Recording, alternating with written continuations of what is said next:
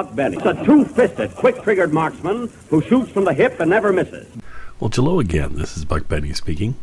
Welcome to another episode of the Jack Benny Show and the Phil Harris Show. Usually we present the 1937 Jack Benny Show as well, but that episode is missing for this week. Hopefully someday they find it, and even if they don't, hopefully someday we get the script. We're trying to do that so that we can do a recreation for you, if nothing else. But for now, we have the 1947 episode of Jack Benny and the 1947 episode of The Phil Harris Show, both from the same night, November 16th. I just thought I would mention it's 2017, 70 years since these shows first aired. And this is the first time that I think anyone's ever put them together back to back like this in the exact way that they were originally presented. Jack's show would appear at seven o'clock. At seven thirty, there was Phil's show, and uh, they were both done at NBC at the time. So Phil would not be able to be on the end of Jack's show because he'd have to get over to another NBC studio to be able to start creating his show. And in this case, tonight, Elliott Lewis, who plays Remley on Phil's show, is also on Jack's show. So it's interesting to hear the two shows and the way they're laid out, in that uh, Remley doesn't appear until the last 10 minutes of Phil's show because, of course, he's on Jack's show. And Phil, for his part on Jack's show, literally does phone in his performance in that the. Uh, it, it's just a phone call, and it takes two minutes, I think, of the actual episode. And a lot of Phil's performances, unfortunately, on Jack's show, take the form of just two or three minute bits from here on out because he has to get over to his own show, um, which is, like I say, unfortunate. The earlier episodes before this season, they could feature a lot more Phil Harris on the Jack Benny show than uh, the current episodes do. But it is neat to hear the episodes back to back like they were originally presented 70 years ago. So I hope you're going to enjoy both. Uh, there's a old intro that I had on the, the, Jack Benny show that I thought I would leave on there. Uh, talks about doubling up the the roles and so forth. Uh, anyway, without further ado, here is Jack Benny and Phil Harris from 70 years ago. Enjoy. Well, hello again. This is Buck Benny speaking. Welcome to a fantastic episode of the 1947 1948 season of the Jack Benny Show. Tonight, I thought I would discuss a couple things with you. Number one is this episode is, of course, uh, one of the famous episodes of Jack going uh, to the DMV to get his driving um, test done. And they later redo this for television and they had done this previously in 1943, I believe. Um, but it was such it's such a good bit that that's why it's lasted so long. It's just um, you'll see it works brilliantly. It's kind of similar in some ways to uh, the Christmas episodes and so forth, where he goes to one counter and deals with one person, then another counter deals with another person, and they all have different issues and different um, personalities, and so it's going to be a lot of fun. But one, the other thing I wanted to cover tonight is what's usually called um, when actors in radio would do more than one part in an episode, they called it doubling. And usually, um, I think they just always called it doubling, no matter how many parts you did.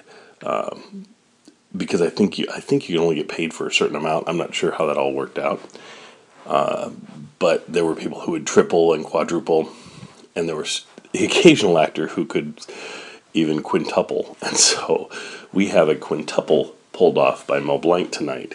Um, Mel Blanc is going to play Polly, Norman Krasna, Algernon, the Maxwell, and the truck driver all in tonight's episode. We also have B. Bernard, Benaderet. She's going to be taking on three roles and I think our friend Elliott Lewis is going to take on two roles himself. So it's going to be a fun night. I love when Elliott Lewis appears on the Jack Benny show. I think he brings a lot of uh, energy and a lot of um, more subtle comedy sometimes. Uh, we shall see what he does tonight. So, anyway, lots to look forward to. Have a great, uh, enjoying time listening to the episode, and we'll see you next time. The Jack Benny Program, presented by Lucky Strike. Quality of product is essential to continuing success. An outstanding example, Lucky Strike. In a cigarette, it's the tobacco that counts. And first, last, always. Lucky Strike means fine tobacco. At 57, American. Lucky Strike presents The Man Who Knows. Mr. James Talley, independent tobacco warehouseman of Durham, North Carolina, has spent a lifetime in the tobacco business. Recently, he said, Season after season, I've seen fine tobacco bought by the makers of Lucky Strike. Yes, fine tobacco, full of flavor, ripe and mild. I've smoked Lucky's myself for 18 years. And auction after auction, independent tobacco experts like Mr. Talley can see the makers of Lucky Strike consistently select and buy that fine, that light, that naturally mild tobacco.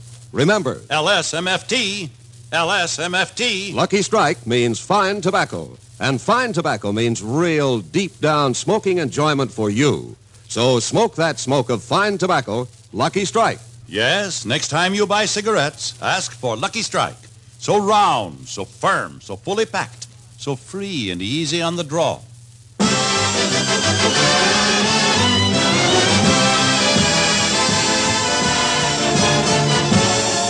Lucky Strike program starring Jack Benny with Mary Livingstone, Phil Harris, Rochester, Dennis Day, and yours truly, Don Wilson.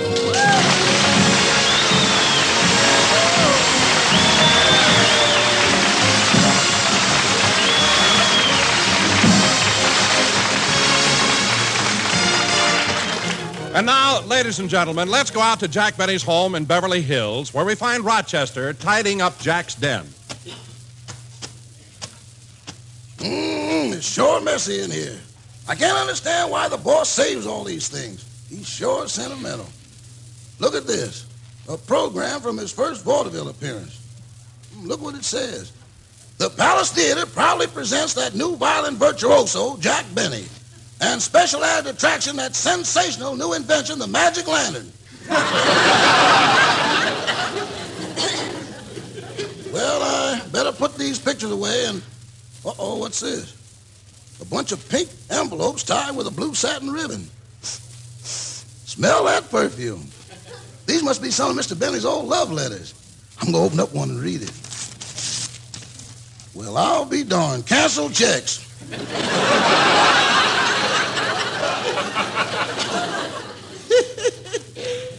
Those are love letters to him. Say, something the boss must have mislaid. It's a letter from the doctor who examined him, and it isn't open. I better take it to him. But John, John, without you, life isn't worth living. Say, Mr. Benny, I found... Quiet, quiet, Rochester. I'm listening. John, oh, John, how can you walk out on me after all we've been to each other? I'm sorry, Agnes, but marriage isn't for us. It just wouldn't work. It serves me right. I should have listened to my father. Your father, your father, if he kept his nose out of it, things might have been different. Oh, they would, they? Well, if I never see your face again, it will be all right with me. Goodbye. That suits me fine. Goodbye. Gee, this party line is better than a radio.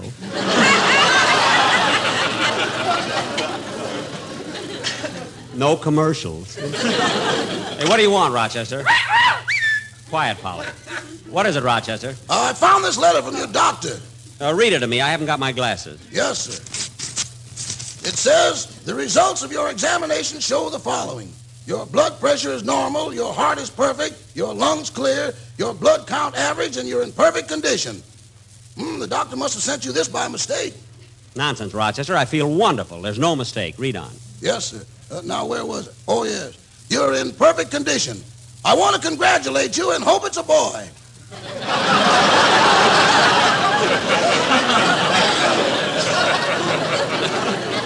What? Sit down, boss. Let me get you some milk. Now cut that out.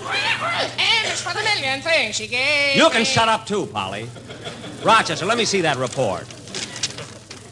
You see? There, it was sent to the wrong address. Phew.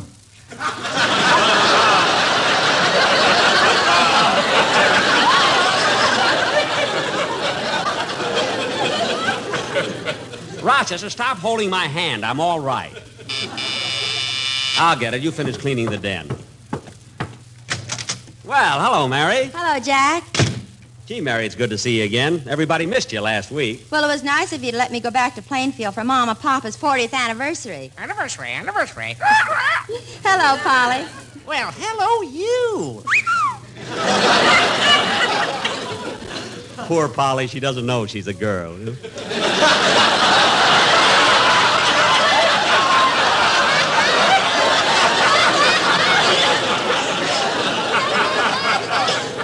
How, uh,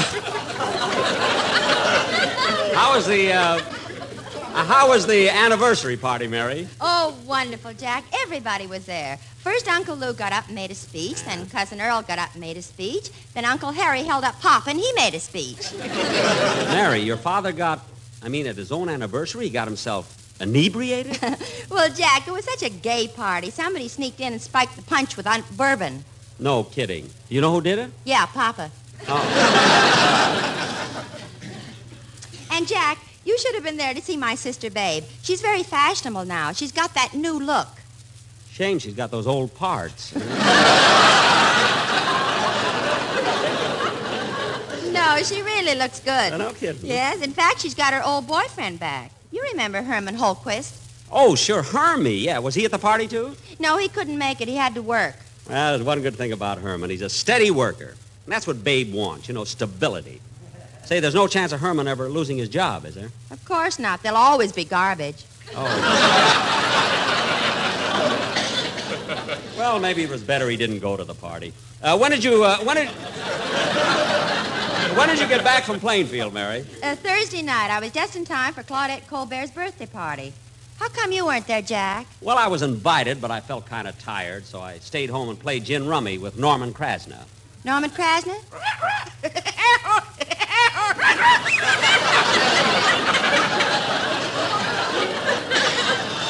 Polly, I'm warning you.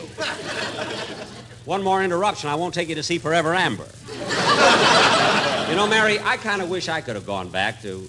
Mary, what are you doing? I'm reading this letter from your doctor. Oh, that. It was just. Why, Jack, so that's why you couldn't go to Claudette's party. That letter was sent here by mistake. My goodness. Uh, say, boys, I was cleaning up the bedroom and I found Mr. Ronald Colman's hat. Oh, well, take it back to him later. will you? Jack, what was Ronald Colman's hat doing in your bedroom? Oh, it's a long story, Mary, but Ronnie and Benita spent the whole night here. Uh, I meant to tell you, boss, in the morning, Mr. Colman told me that your mattress was much too hard.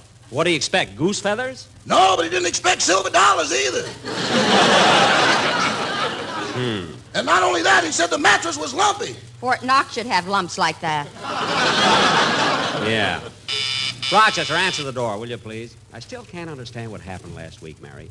Ronald Colman called me, invited me over to his house for a costume party. When I got there, there was no party at all. As a matter of fact, they sneaked out the back door, came over here, and went to sleep. Something wrong, Mr. Benny? No, no, Dennis. It's nothing that would interest you. Uh, what brings you over here, kid? Well, I phoned Miss Livingstone's house, and her maid told me she was over here. Hello, Mary. Hello, Dennis. Do you want to see me? Uh huh. You know, I sure missed you, Mary. I thought about you every single day while you were gone. Really? Yeah, you went off with the keys to my car.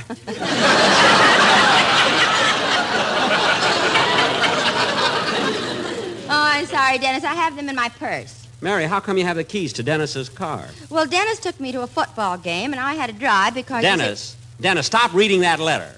It's from my doctor. Why are you keeping it a secret? You should be very happy. Dennis, don't be silly. That's a mistake. But the letter says. I don't care what the letter says. It's impossible. Oh, yeah, you're not even married.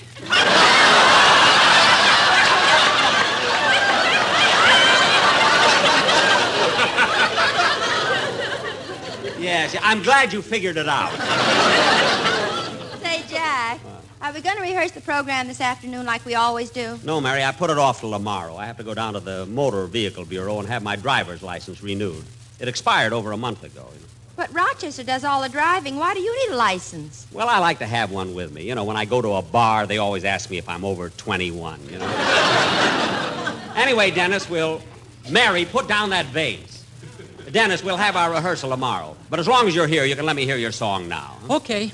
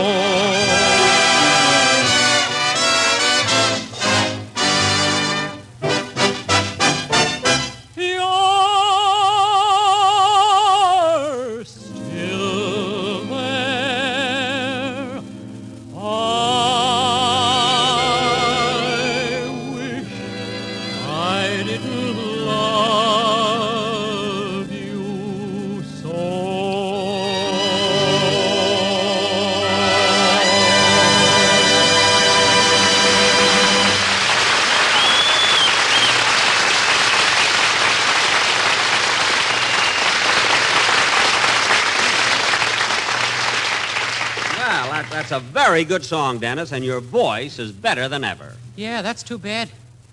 What? Well, if I didn't always have to keep singing on your Sunday show and my show Wednesdays, I'd be a great actor. Oh, sure, sure. I suppose you'd be another Edward G. Robinson or a, or a Ronald Colman. It was awfully nice of you to say that, old fellow.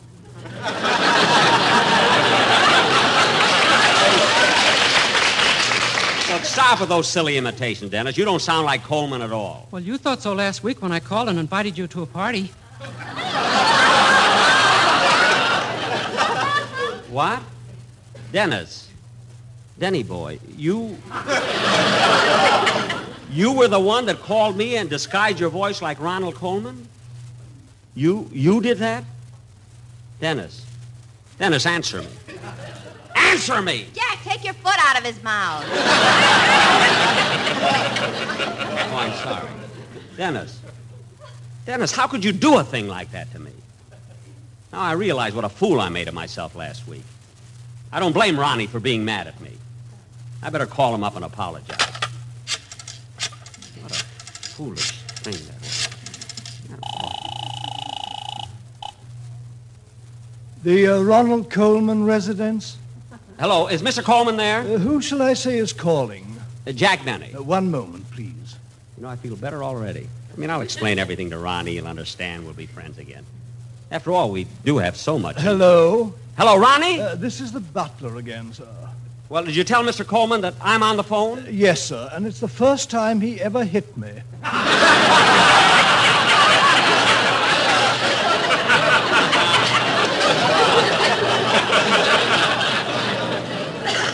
Hit you? What's come over him? I don't know, sir, but when I mentioned your name, he screamed, Jack Benny, Jack Benny. And then he mumbled something about uh, dropping dead. Well, never mind. I'll just write a note and stick it in his laundry bundle.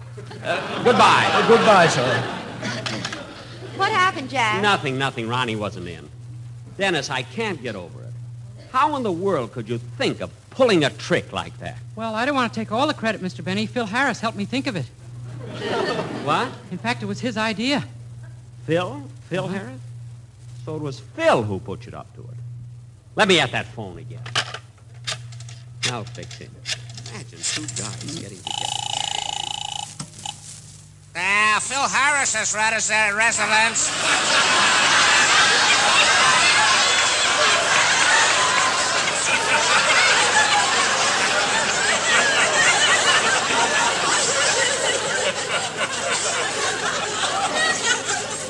Algernon, the butler speaking. Butler? Phil has a butler. Why not? He's got two shows, you know. I know, I know. Let me talk to Mr. Harris. Okay, okay. Keep your shirt on. Some butler. What I'm going to tell Phil is plenty. Mr. Harris, social secretary speaking. You like that? A butler and a social secretary. Having two shows certainly gone to his head. Put Mr. Harris on the phone, please. Just a minute, I'll tell Sabu to stop fanning him. Sabu, look, tell, tell Mr. Harris I want to talk to him. Okay. Hey, Maharaja, get up off that Persian rug. You want it on the phone. Okay. Alice, you can take off that veil and stop dancing. How do you like a guy like that? Hello? Phil, this is Jack. Oh, hiya, Jackson. What kind of a vitamin pill is holding you up today? Never mind. There's something I want to talk to you about. What is it? Phil, did you put Dennis up to playing that trick on me last week? Oh, you found out about it, huh? Pretty good, eh, Jackson? Pretty good. Let me tell you something. I knew that when we did it, you'd appreciate the humor behind it. Look, Phil. You're the kind of a man who can recognize the basic fundamentals of satiristical comedy.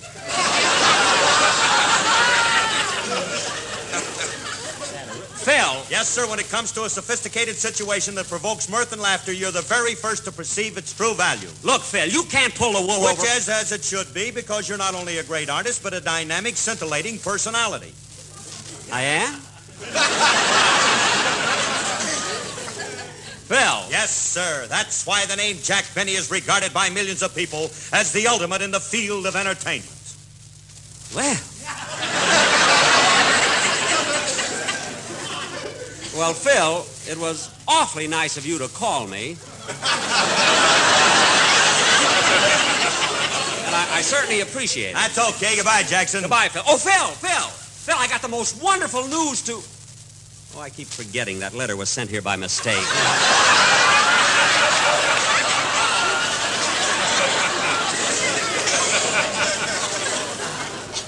Goodbye, Phil. You know, Mary, that Phil is such a sweet guy. I thought you were going to ball him out. Mary, I'm too big for that. I mean, I'm the kind of a man who can recognize the basic fundamentals of satiristical comedy.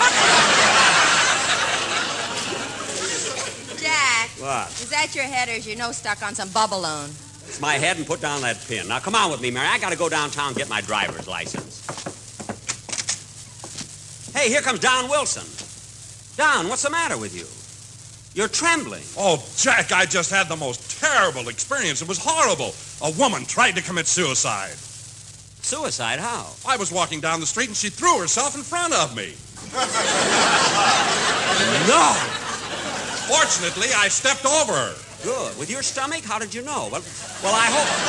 Good, good. I, I hope I'm not late for rehearsal, Jack. Oh, Don, I should have called you. We're not rehearsing until tomorrow because I have to go and get my driver's license renewed. Well, Jack, this whole thing only takes a minute, and we might as well rehearse the commercial while I have the quartet here. Oh, the sportsmen, where are they? Right behind me. Oh, oh, oh. Hello, fellas. Hmm. You know, boys, you shouldn't always be walking behind Don. I mean, you're getting pale. You need a little sunshine. Look, Don, I'm really in a hurry. Can't we do Jack, this? it'll only take a minute. Oh, all right. What is this number you've got? It's a song called I Believe. Well, good, good. Let's hear it. Okay, now, boys, remember what I told you. Just do the first chorus. I don't think Mr. Benny will like the second one. Yes, I don't like it when it gets silly, you know. Uh, tell him to go ahead, Don. All right. Take it, boys. I believe, I believe, I believe in wishing wells, and I also believe in a lot of things, things that Daisy tells. I believe, I believe, I believe in Lucky Strike, LSM, LSM, LSMFT. That's smoke for weed. We say that's cute, Don. You know? when it comes from way down south. But before you light it, you should put it in your mouth. Well, that's logical. Effie Boone, Effie Boone and Speedy Riggs. Take a tip, take a tip from the man who knows. It's as plain as the face under Randy's nose. LSMFT. Yes, that's a smoke for Say, me. that's swell. I believe. Yes, sir. I believe. You bet. I believe in Lucky Strike. Don, Told him not to do it. Boys, this is the part Mr. Benny doesn't like. I don't want the second chorus. He doesn't like the second chorus. Don, Don, Boys, Don. boys, Tell him to stop. fellas, you better stop. Fellas, wait a minute. Wait a minute. Wait a minute. Wait a minute.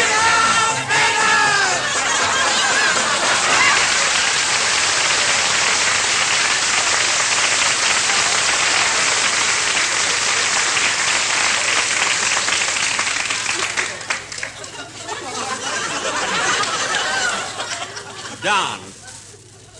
Don. Humphrey Pennyworth. oh, I can't stand them any anymore. Come on, Mary. I got to get downtown.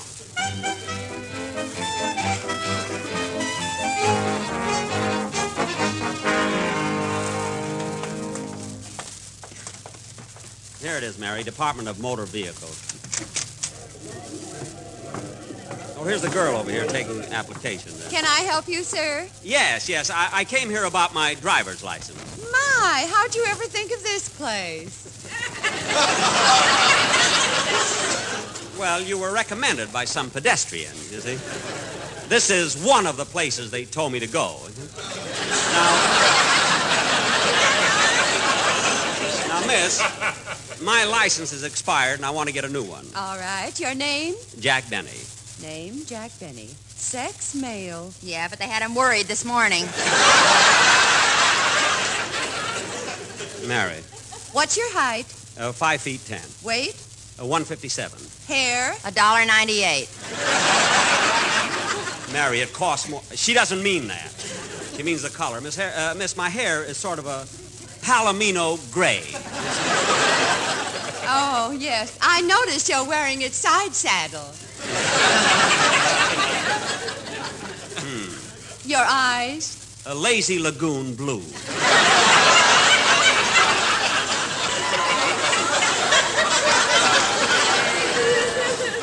this suit I'm wearing doesn't do them justice. All right. Take this application and get in line at window three for your eye test. Thank you. Come on, Mary. I got to go to window three. Uh, yes, sir. Right over here. You're next. Thank you. This is where I take my eye test, isn't it? Yes. Now, can you read the third line on that chart? Well, not very well without my glasses. Uh, can you read the second line? Oh, yes, yes. It says. Uh, would you mind taking a step back? Not at all. Why? Uh, you're supposed to be at least one foot away from the chart. Oh, yes, yes. I did creep up a little too close there, didn't I? And now can you still read that second line? Yes, that's A L X R B. You're wrong. That's 13769. It's funny, my making such a glaring mistake? Maybe I ought to put on my glasses. There. Is it all right to drive a car wearing glasses? Oh, sure. I wear them too. In fact, I think I'll put mine on. Say, the rims on your glasses are just like mine, aren't they? So they are. Now, looking at the same chart, I want you to.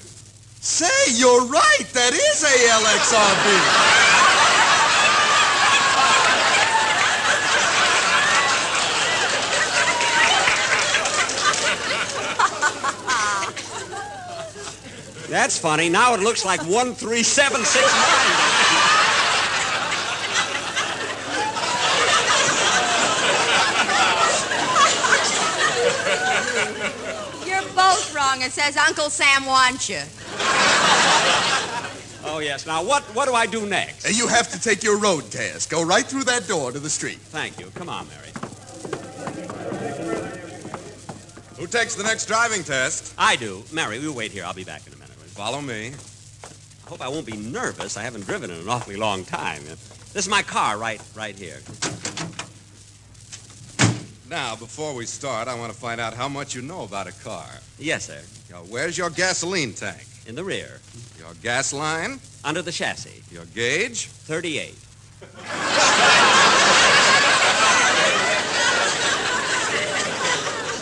What? Oh, oh, I thought you said my age. The gauge. The gauge is on the dashboard. All right, Mr. Benny. Start the car. Yes, sir.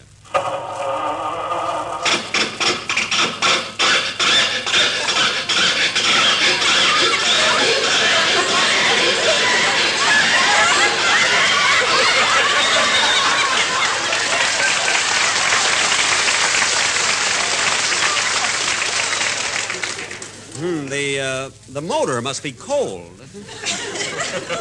Shall I crawl underneath and light a can of Sterno? No, no, I'll try it again.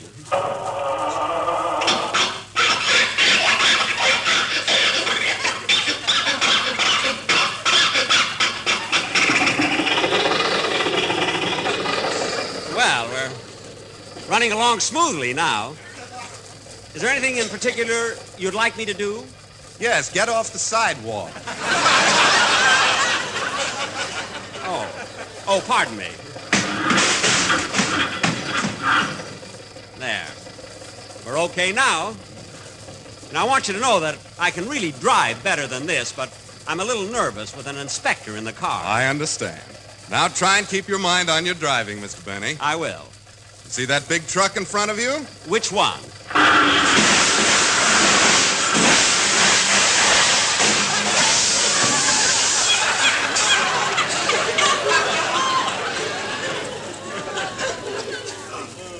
That one.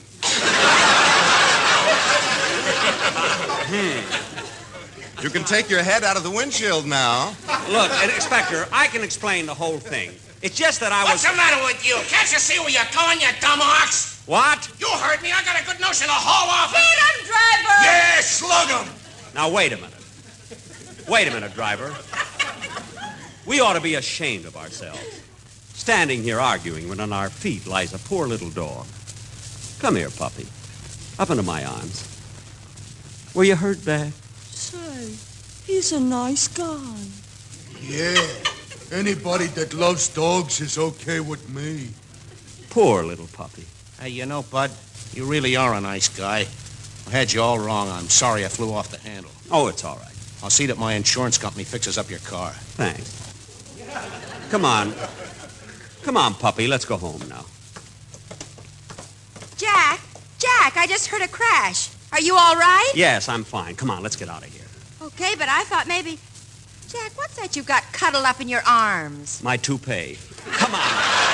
Let's get out of here. Come on, let's get out of here.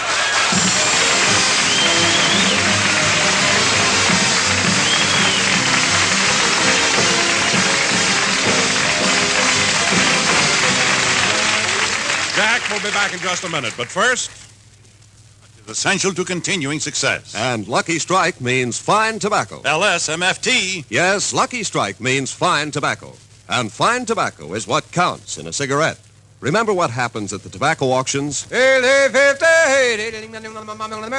Year after year, at market after market, independent tobacco experts can see the makers of Lucky Strike consistently select and buy that fine, that light, that naturally mild tobacco. Lucky Strike presents The Man Who Knows. Mr. Percy Joyner, independent tobacco auctioneer of Louisburg, North Carolina, sold 26 million pounds of tobacco leaf in one season alone. Not long ago, he said, At all the auctions I've ever attended, I've seen the makers of Lucky's buy really fine tobacco, ripe, mild leaf that makes a grand smoke. That's why I've been a Lucky Strike smoker for 16 years. So, for your own real, deep down smoking enjoyment, remember LSMFT. Lucky Strike means fine tobacco. So, smoke that smoke of fine tobacco, Lucky Strike. Yes, next time you buy cigarettes, ask for Lucky Strike. So round, so firm, so fully packed, so free and easy on the draw. Well, Mary, I'm sure glad I got my driver's license. For a while there, I thought that. Excuse me. Hello? Eddie Cantor? Oh, hello, Eddie. Yes, yes, I'll be on your show Thursday. By the way, how's Ida? Good, good. How's Marilyn? How's Janet? How's Edna? How's Natalie? Uh, how's Mar- Marjorie? How's Sam? Eddie, Eddie, don't get excited. I just threw him in to make you feel good. Yeah, I'll see you Thursday. Goodbye.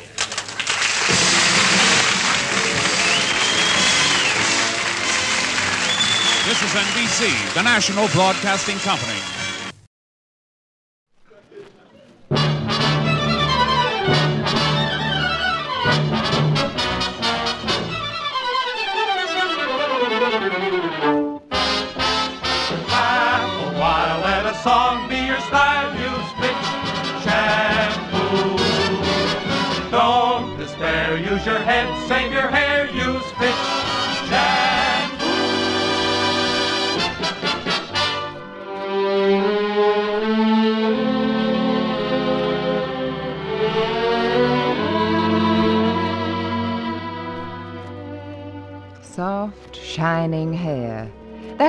Every girl wants. And that's the way your hair will be when you use Fitch's new cream shampoo. Fitch's cream shampoo leaves your hair dreamy soft like moonlight, shining like bright starlight. That's because this marvelous new shampoo is made with two beneficial beauty aids, lanolin and olive oil. Lanolin is used to soften the hair, to give it a brand new look. Olive oil is used to bring out sparkling highlights, to leave your hair gleaming and lustrous. And girls, you'll find Fitch's cream shampoo delightfully easy to use. Just a small dab whips into heaps of lather to thoroughly cleanse your hair and scalp. Then to rinse, just a swish of plain water and every bubble of suds is gone. Your hair is softer, shinier than ever before. Looks as though it had been brushed and brushed and brushed. Fitch's new cream shampoo is thrifty, too. Compare the size of the jar, compare its low cost, and buy it at drug or toilet goods counters. That's Fitch's cream shampoo, made with lanolin and olive oil for softer, shinier hair.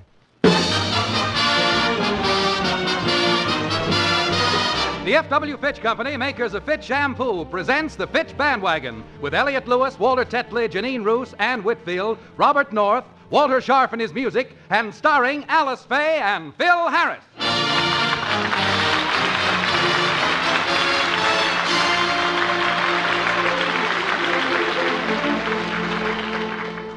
Like most fathers, Phil Harris loves to spend his spare time playing with his children.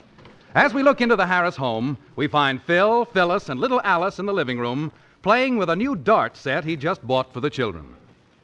Now, kids, you have to be careful with this set. And look, I never want you to play with it unless I'm around. But gee whiz, it's, it's a great kids' game, and you two can have a lot of fun with it. Oh, goody. I'll go first. I want to go first. No, I'll go first. Now, please, girls, please, you shouldn't argue over who goes first. It ain't important, and it ain't polite. Besides, I paid for it, so I'll go first. But, Daddy, when turn? Later, Phyllis, later. Now, look, I have to show you kids how to do this. You know, throwing darts requires skill. Now, watch me hit that target. Now, you see, I draw my arm back like this, snap my wrist, and. Is it a bullseye? If you were aiming for the piano, yes. Piano? Oh, gee, I forgot to allow for wind drift. Hey, watch this one. When is it my turn, Daddy? Later, Phyllis, later. Now, I want to hit that target first. This time I'll take careful aim and. What happened, Phyllis? You broke Mommy's favorite vase. Oh, who asked you? Children! Children, what was that? Here, take the darts, Phyllis. It's your turn now. What happened in here? Oh, who broke my beautiful vase? Phyllis, you did it. No, I didn't, Mommy. Well, then what are you doing with those darts in your hand? Daddy planted them on me. What? He's trying to frame me. Phyllis, where did you ever hear that kind of talk? Daddy was reading us the Dick Tracy comics. Phil, did you break that vase? Well, I was trying with friends, and I played with Prawn, and with friends, and Prawn. Phyllis. Phyllis, what did Mumble say?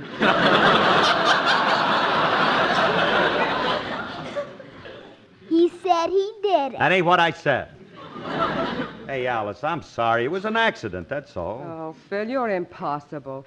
You should know better than to play darts in the living room. So I made one little mistake, and I said I'm sorry. What else do you want me to say? Good morning, Philip.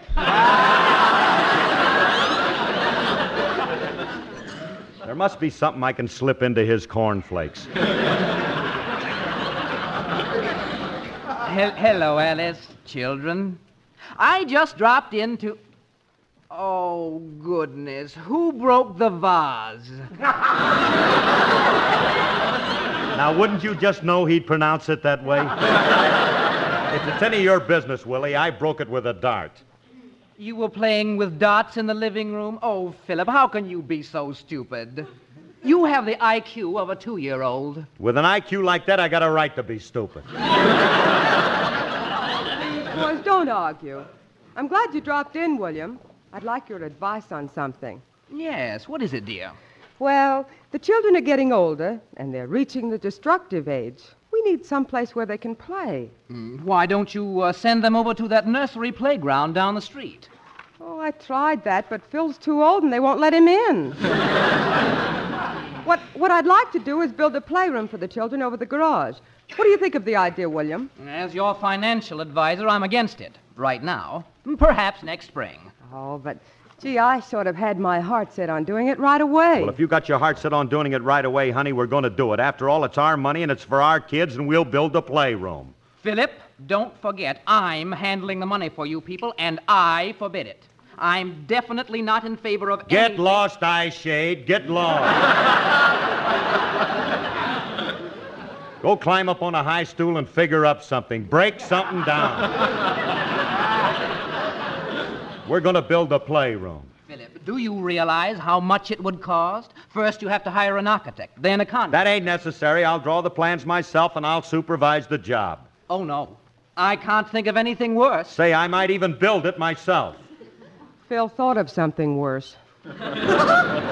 I'm not going to let you build All it. right, Phil. honey, all right, so I won't build it. But let's have it built. Don't listen to him, and we can get it done right away. Okay, Phil, we'll do it. Now, good. Now, the first thing we got to do is to get a building permit. Come on, Alice. We'll go down to City Hall and we'll get one right now. But Phil, I have to be at the hairdresser's in an hour. Well, we'll get the permit first, and then you can go get your hair done. Okay. Phil, you know, I'm glad you insisted on having this done immediately. Certainly. I'm a man of action, honey. I get it done right now. Right now.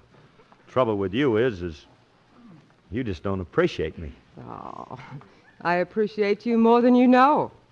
Then you ain't sorry that you married me? Of course I ain't. Being married to you, Phil, is. Well, it's wonderful, marvelous. You should care for me. Awful night, paradise. What I love to see. I love to see. You've made my life so glamorous. You can't blame me for feeling amorous. Oh, it's wonderful. It's wonderful. Marvelous. That you should care for me. Wonderful. What's more, it's marvelous. Someone like you should care for me the way you care for Oh, me. it's awful nice. Paradise. What I love to see. It looks like heaven, my dear. It's four-leaf clover time. From now on, my heart's working overtime. Oh, it's wonderful, marvelous and that you should care for me.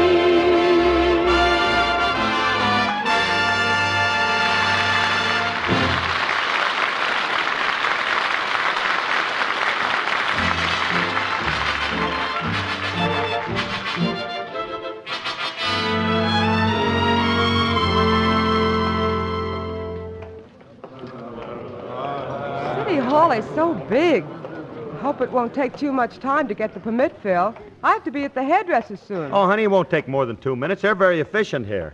Let's see. Wait a minute, there are a lot of departments, so. Hey, uh, I wonder which one gives the permits. Ask that old man there, Phil. Maybe he knows. Okay. Um, uh, pardon me, Pops. Uh, we're strangers here. Uh, maybe you can help us. Well, I ought to be able to, son. I've been round here since 1929. Do you work here? Nope. Been trying to get a building permit. You've been here that long trying to get a building permit? Yep, ain't set foot outside this building. Well, ain't you anxious to get outside and see things? What's there to see? I hear they're wearing them long this year.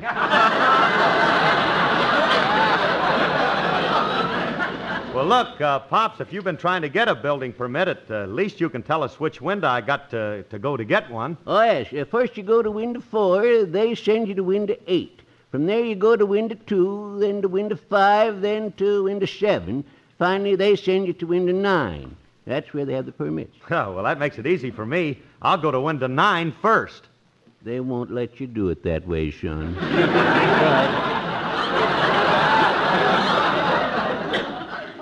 Phil, if it's that much trouble, let's come back some other time. No, come on, let's try number nine. This looks like the right place. Hey, the sign says licenses and permits. All right, but let's hurry up, huh? Oh, it's not going to take long. Not the way I'm going to handle it, honey. um, pardon me, miss. We're here to. Presume you two wish to indulge in matrimony. Phil, Phil, she thinks we want a marriage license. My, you two make such a lovely couple. Gee, you're pretty. Thanks. I'm talking to her. Gee, miss, you're the most beautiful girl I ever seen. Tell me, how come you're marrying this schmo? Well, you know, things are bad all over. Getting a husband is like buying a used car. You take what you can get now and trade it in later for something better.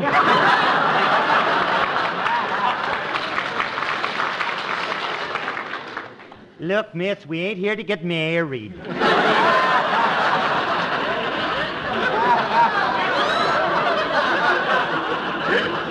not? Because we're already married.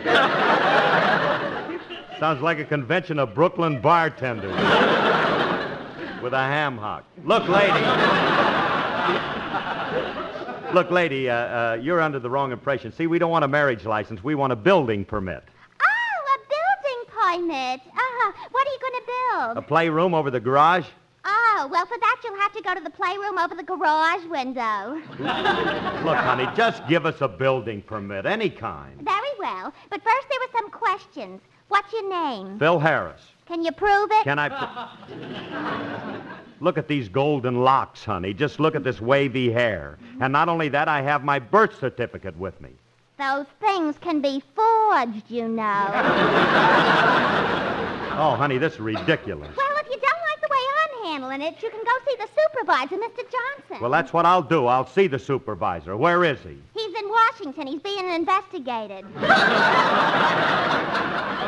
Why don't you go to window 24? Maybe Mr. Marshall can help you. All right, all right. Come on, Alice. Let's go to window 24. Oh, but Phil, I have to get to the hairdresser. With all this red tape you have to go through, this'll take all day. They ain't got no red tape around here. It's easy if you know what you're doing. Now, come on, honey. How you doing, son? Oh, oh, hello, Pops. Oh, not too bad. I have to go to window 24. Oh, yes, yes. I remember that's the one where they give you a white card. After that, you have to go to window 16. They give you a red card. And the red card gives me permission to build. No, it gives you permission to fill out the white card.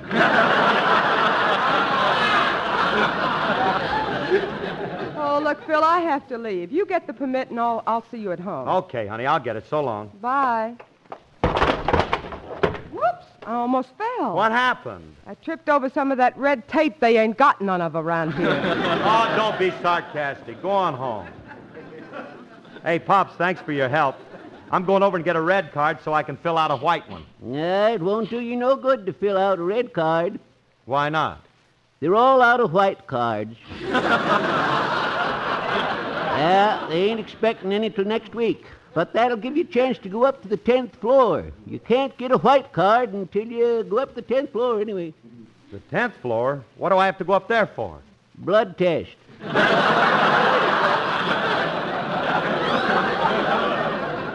So long, Pops. Oh, gee, this is ridiculous. All you have to go through. I'd forget the whole thing if it weren't for Alice. But gee whiz, there must be somebody around here who can help me. Hiya, Curly. Oh. Oh, hello, Frankie. Hey, what are you doing here in the city hall? I just mailed a package over in the post office. It's a wedding present I sent to somebody. Who's getting married? Princess Elizabeth.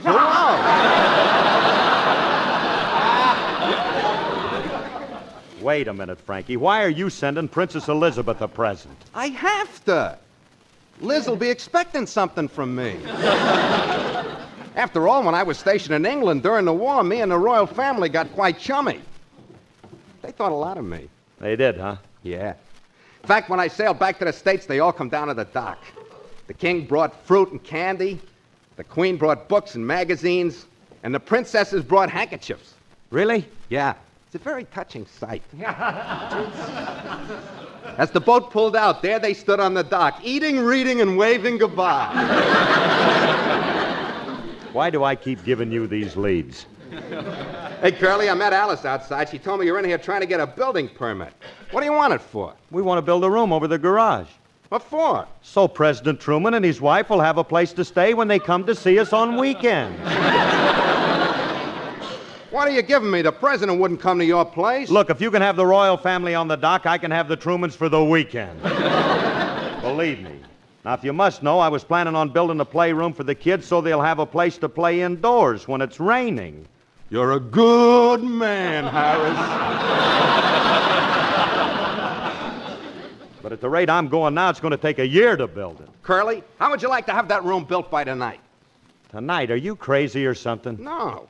You heard of those ready made houses, the ones that come in sections? All you have to do is put it together? Oh, you mean one of them prevaricated houses? Them. And they sell them down the street.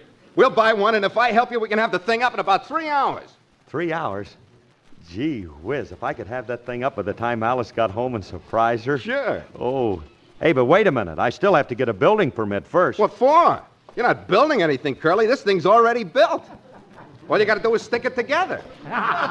what you need is a stick it together permit.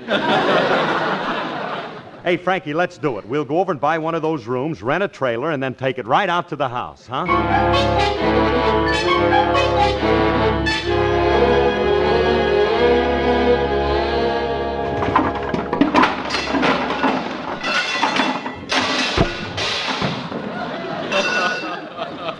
Well, that's the last section, Curly. Everything's off the trailer. Well, it's about time. It took us over an hour to unload all of that stuff. I don't know why I let you talk me into getting anything this elaborate. All I wanted was a little playroom. It ain't elaborate. Now stop beefing and give me a hand with this bathtub. this ain't going to be just a dingy playroom. It'll have showers, dressing rooms, kitchenette. I know what it's got. I know what it's got. Now let's get started and put this thing together. Okay, yeah.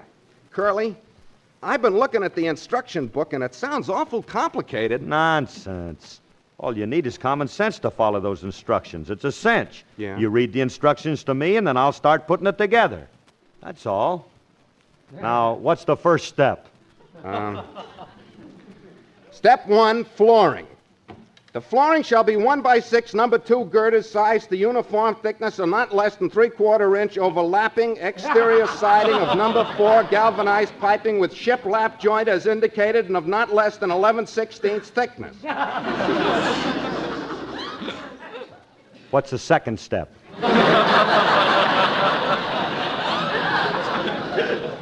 Let me see. Uh, mud sills and pier caps shall be applied vertically over type B or type 002 metal. Step three. Let me have that book. Yeah. Oh, Frankie, you've been looking at the wrong page. It tells you right here how to start. It says, first fit the floor joist to the specified dimensions. That's very simple. Hand me a dimension.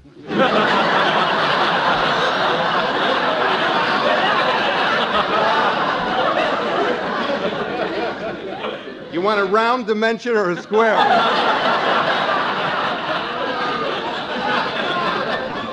hey, Curly, maybe we ought to forget this. No, no, I'm going through with it now. Hand me that hammer and some nails, and we'll get this floor down. All right. Hey, just wait till Alice and the kids see what I'm doing for them.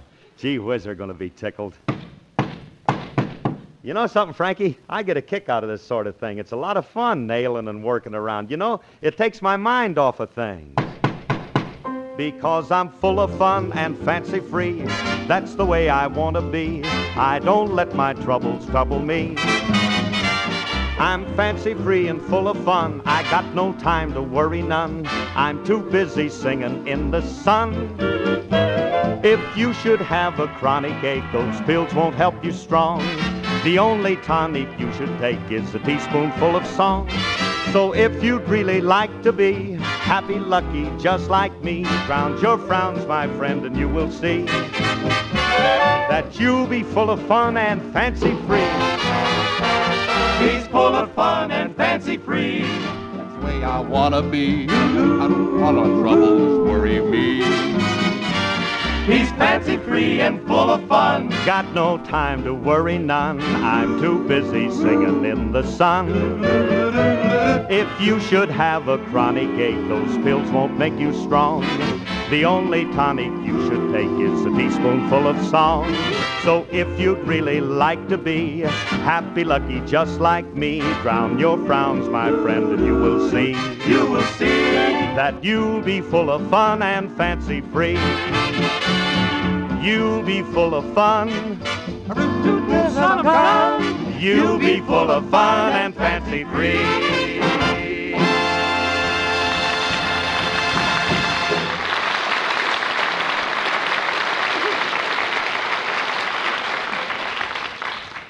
Mr. Harris.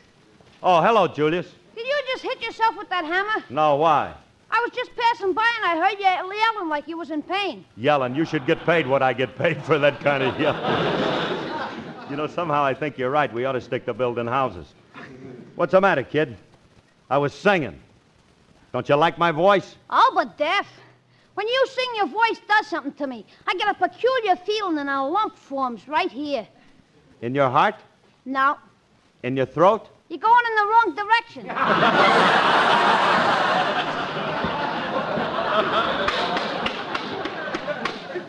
hey, hey, uh, what are you guys doing? If it's any of your business, we're building a room. this I gotta see. What are you laughing at? We're building a playroom. It'll be the best one you ever saw. Yeah, it's going to have pink walls and lace curtains and a special place for dolls and a tea table and everything. Yeah. Well, well, the Rover boys built themselves a nicery. It ain't for us. And shut up. Run along, Junior, so we can get this thing finished. With you two working on it, I don't think you'll ever get it finished. You know, Curly, I hate to admit it, but I think the kid's right. Yeah. We've been working on it for two hours. All we got up is the door. Only reason that's up's because I'm holding it. Hey,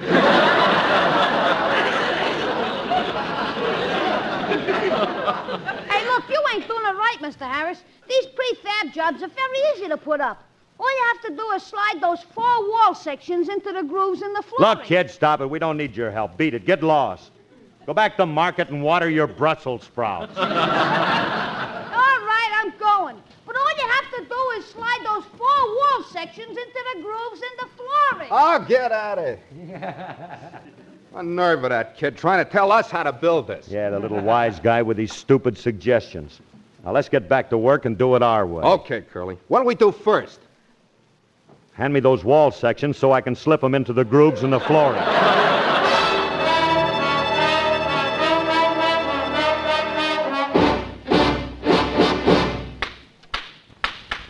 Well, Frankie, that was the last nail. Yeah. She's all finished, boy. Hey, and just in time because Alice will be home any minute. Gee whiz. Looks great, doesn't it? I wouldn't go that far, Curly. I think we did something wrong. The shape of the room is a little peculiar. Why? Just because it's a little narrow at the top, it sags in the middle and gets wide at the bottom doesn't mean it's got a peculiar shape. You know something, Curly? What? It looks like a blind date I once had in Pomona. Curly, I think we forgot something. Nah. No. No, we did a job here that any carpenter'd be proud of. Gee whiz, Frankie, I bet it looks wonderful on the inside. Let's go in and see. Okay. Give me a boost so I can reach the doorknob. I got a better idea. Let's get down on our hands and knees and crawl in through the window. It's easier. Okay. You know something, Frankie? This don't this don't seem right somehow. Nah. Hey, Curly, it don't look too bad on the inside here. Certainly nice and big. I think it looks great on the inside. It's uh, it's uh, it's unusual looking. It's it's different. It sure is. It's the first square room I ever seen with five walls. Say, uh, I, I wonder where the extra wall came from. What difference? What I like about this room is it's so bright with the sun streaming in. Yeah, don't you think it's a little too bright? Hey, Frankie. What? That extra wall was supposed to be the roof. We'll put a roof on later. You know, I'm proud of the way we built this. We put the plumbing in and everything. Yeah, but are you sure we put the plumbing in right? Why? Well, aren't the pipes supposed to be under the floor? So what? You never see them when we get the rug down. Curly, are you sure we didn't forget something? Hey, isn't that Alice's car coming up the driveway? Yeah. Oh, boy, is she going to be surprised when she sees this playroom. Hey, let's go out and meet her, huh? Okay. Right. Hey, hiya, honey. Glad you finally got home because I just can't Phil. wait. What on earth is that ridiculous looking object? That's Frankie. No, no, I mean the other one. What is it? It's a playroom, and it's got a bath, and it's got a kitchenette. Gee, honey, it's got everything. Yeah, and I think you're being very unkind, Alice. Curly and me worked hard to build this. It took teamwork. it was a combination of Curly's brawn and my brain.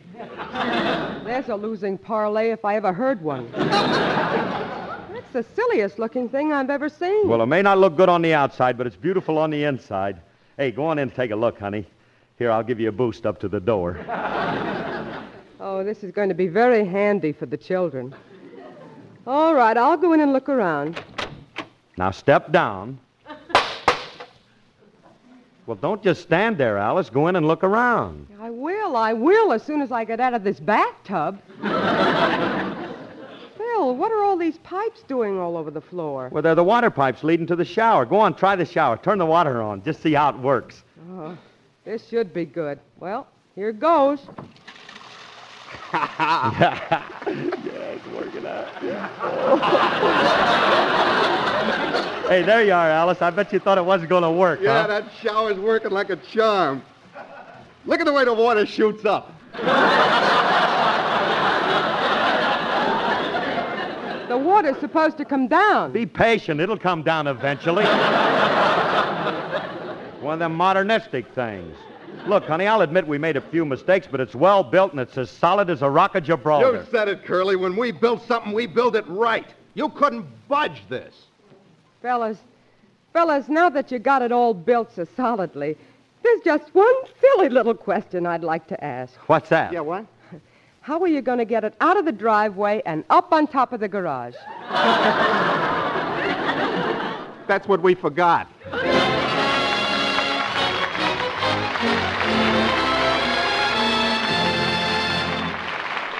According to a recent survey by Cosmopolitan magazine, 61% of those interviewed said their number one hair problem is dandruff.